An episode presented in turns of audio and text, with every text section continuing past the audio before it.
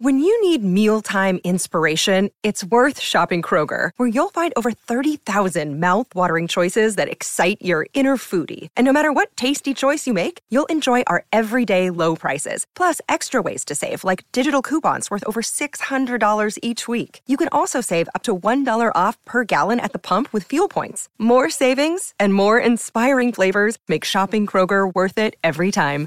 Kroger, fresh for everyone. Fuel restrictions apply.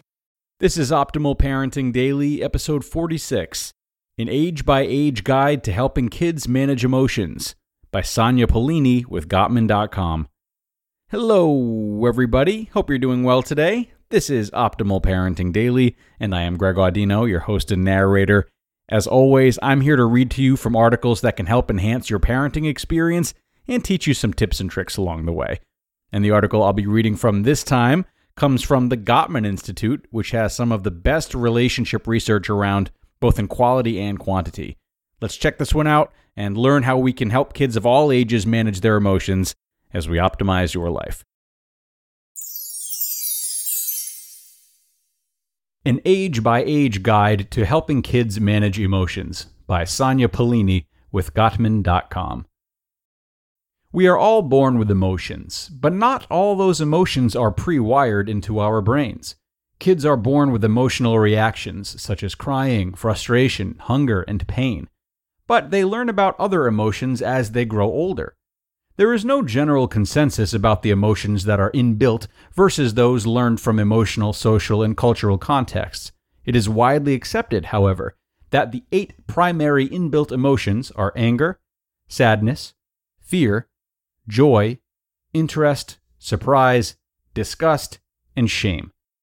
These are reflected in different variations. For instance, resentment and violence often stem from anger, and anxiety is often associated with fear. Secondary emotions are always linked to these eight primary emotions and reflect our emotional reaction to specific feelings. These emotions are learned from our experiences. For example, a child who has been punished because of a meltdown might feel anxious the next time she gets angry. A child who has been ridiculed for expressing fear might feel shame the next time he gets scared. In other words, how we react to our kids' emotions has an impact on the development of their emotional intelligence. Emotional invalidation prevents kids from learning how to manage their emotions.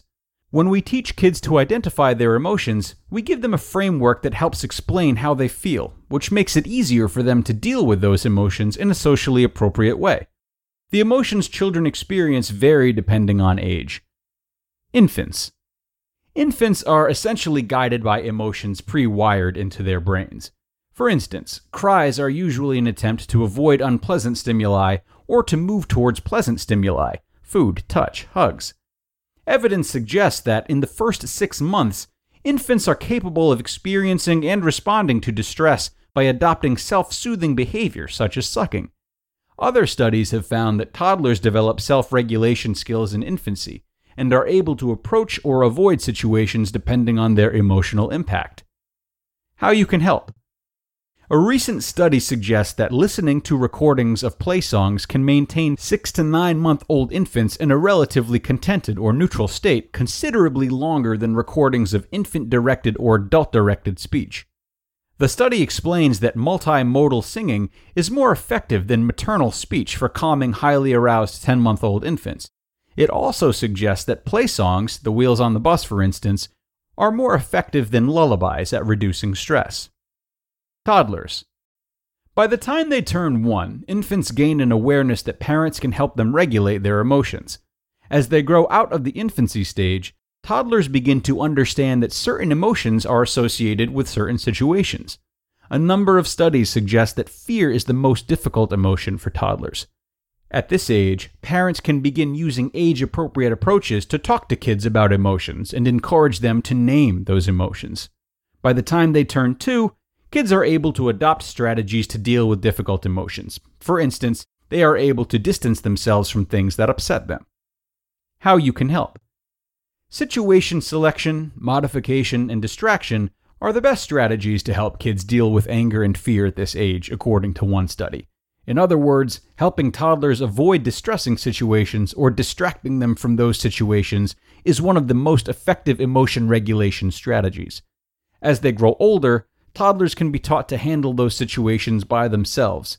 Indeed, they are capable of understanding different emotions and of learning different self regulation methods that can help them deal with difficult situations. Providing toddlers with an appropriate framework can help them learn how to manage those emotions by themselves. Naming emotions also helps toddlers learn that emotions are normal.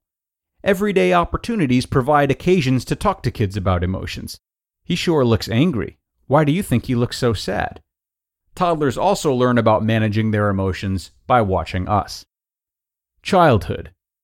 Kids experience many emotions during the childhood years.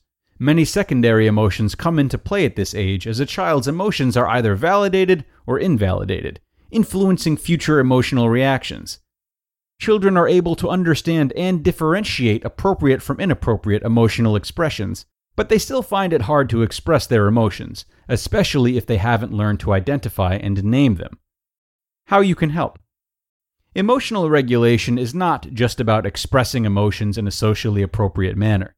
It is a three phase process that involves teaching children to identify emotions, helping them identify what triggers those emotions, and teaching them to manage those emotions by themselves.